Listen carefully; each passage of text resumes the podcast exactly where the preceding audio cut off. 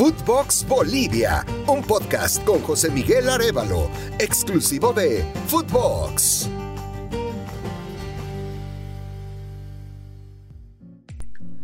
Hola, hola mis amigos del fútbol, bienvenidos a Footbox Bolivia, el podcast en el que hablamos del fútbol más impredecible del planeta, el fútbol boliviano. Los saluda José Miguel Arevalo, dándoles la bienvenida al cuarto episodio. Hoy vamos a tocar tres temas. Vamos a hablar de un capítulo más del Calvario de San José, este equipo boliviano con juveniles que no cobran desde enero, que al menos esta semana han tenido algo que les ha debido levantar el espíritu.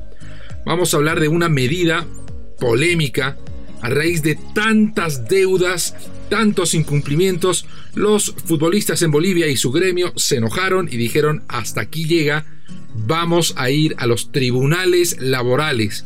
Nos cansamos de cobrar, nos cansamos de que se incumplan. Bueno, vamos a conocer una postura bastante radical. Y vamos a hablar del clásico del Cristo de la Concordia, también conocido como el clásico cochabambino. Bilsterman, en medio de muchísimas deudas, sacó la cabeza, le ganó Aurora. Les voy a contar todo esto en este podcast. Gracias por acompañarme. A ver, vamos a comenzar con el tema de San José. Recordarán el último episodio, hablamos con su capitán, con Kevin Fernández, nos contó la cruda realidad, que no cobran desde enero, es un equipo totalmente abandonado, que no hay dirigentes, son básicamente juveniles que están debutando en primera división y eso los coloca en una clara, clara desventaja respecto a los demás equipos. Entre semana les tocaba viajar hasta Santa Cruz para jugar con Oriente, son casi 700 kilómetros de viaje. Felizmente recibieron el apoyo ad honorem de una empresa de transporte que les facilitó el traslado, pero eh, apareció un inconveniente. Uno de sus jugadores, Raúl Delgadillo, necesitaba cirugía en la mano, tiene una lesión que lo ha alejado, por supuesto, de la fecha. Tuvieron que hacer colecta, jugadores, cuerpo médico, cuerpo técnico, para pagar la cirugía del jugador.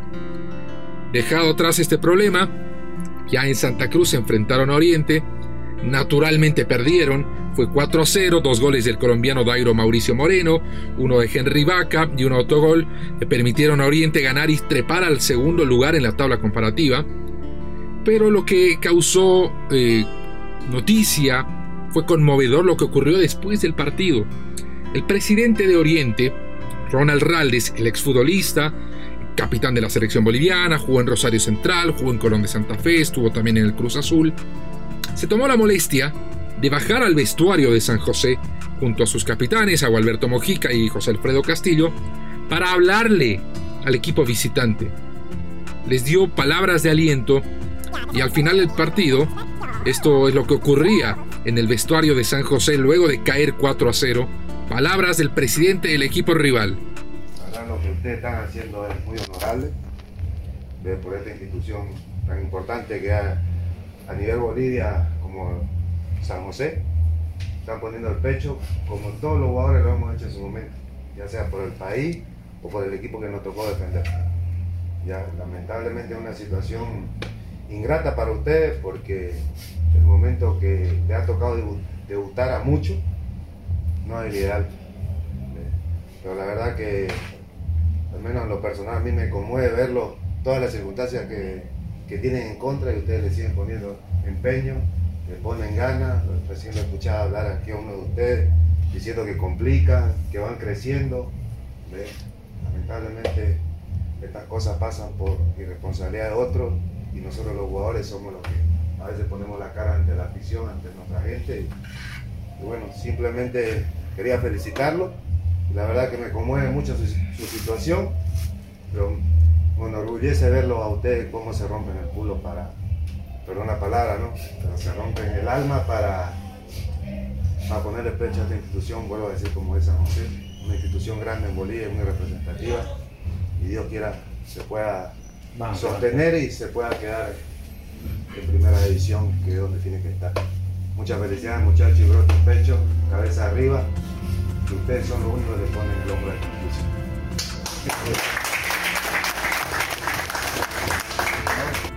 Y para cerrar la cortesía después de tan eh, conmovedor discurso, Rales y toda la dirigencia de Oriente Petrolero les invitaron pizzas a los jugadores de San José para que pasaran este trago amargo, muy muy amargo, que están atravesando.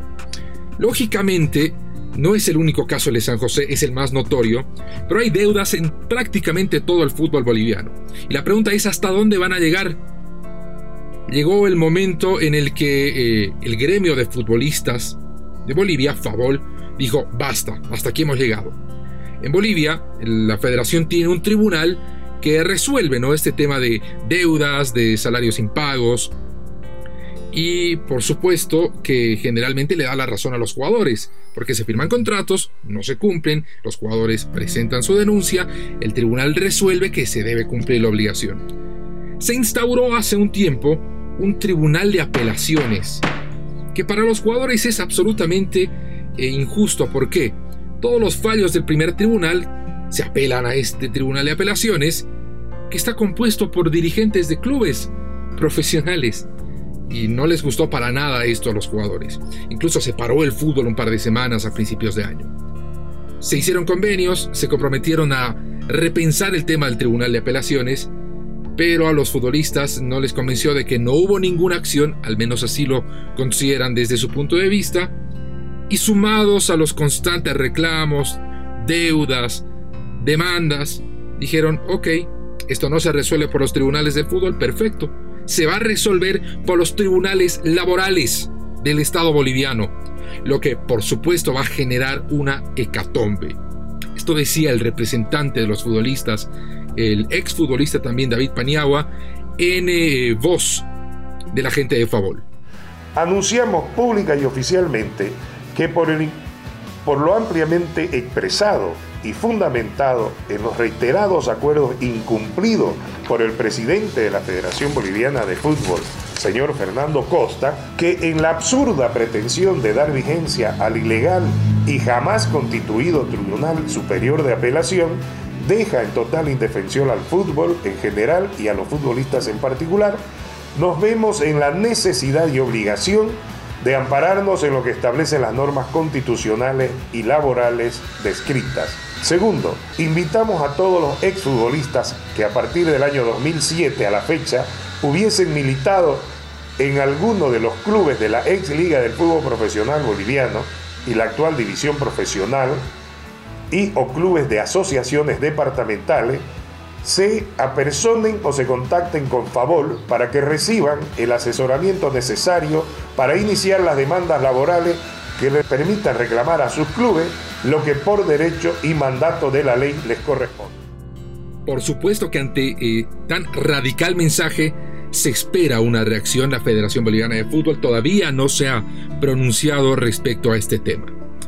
En la fecha 13, que es la que se jugó entre semana, el partido más destacado fue el clásico del Cristo de la Concordia, como lo hemos bautizado. Dos rivales tradicionales de Cochabamba se enfrentaron como son Bilsterman y Aurora. Como muy pocas veces ocurrió en la historia, Bilsterman venía abajo y Aurora venía relativamente estable. Y es que Bilsterman pertenece a ese selecto grupo de clubes que no pueden fichar tiene dos procesos pendientes que le impiden contratar jugadores. Uno es el de el chileno Julio Sebastián eh, Doldán, que llegó el 2019, no debutó, rescindió contrato antes de que termine la temporada y ahora se le debe más de 30 mil dólares. Y el otro caso es con los Cholos de Tijuana. Bilsterman le debe al equipo mexicano más de 100 mil dólares por la transferencia del delantero colombiano Humberto Osorio. Y además de esto, se le debe a los jugadores tres meses y medio. Así que se imaginarán cómo es el ambiente en el vestuario de Bilsterman que se repuso. Le ganó 2 a 1 goles de Adriel Fernández y el propio Humberto Osorio. De penal Iván Guaybata descontó para el equipo de Aurora. Una victoria muy necesaria para los aviadores. Como les decía, no vienen bien en el campeonato después de logros como eh, haber logrado tres títulos en los últimos años, de llegar a los cuartos de final de la Libertadores. En este momento, Bilsterman ha subido al décimo tercer lugar de 16 clubes y Aurora cayó al puesto número 11. Líder del fútbol boliviano es Strongest con solo una derrota, tiene 31 puntos. Lo que les decía, Oriente Petrolero es segundo con 24 unidades.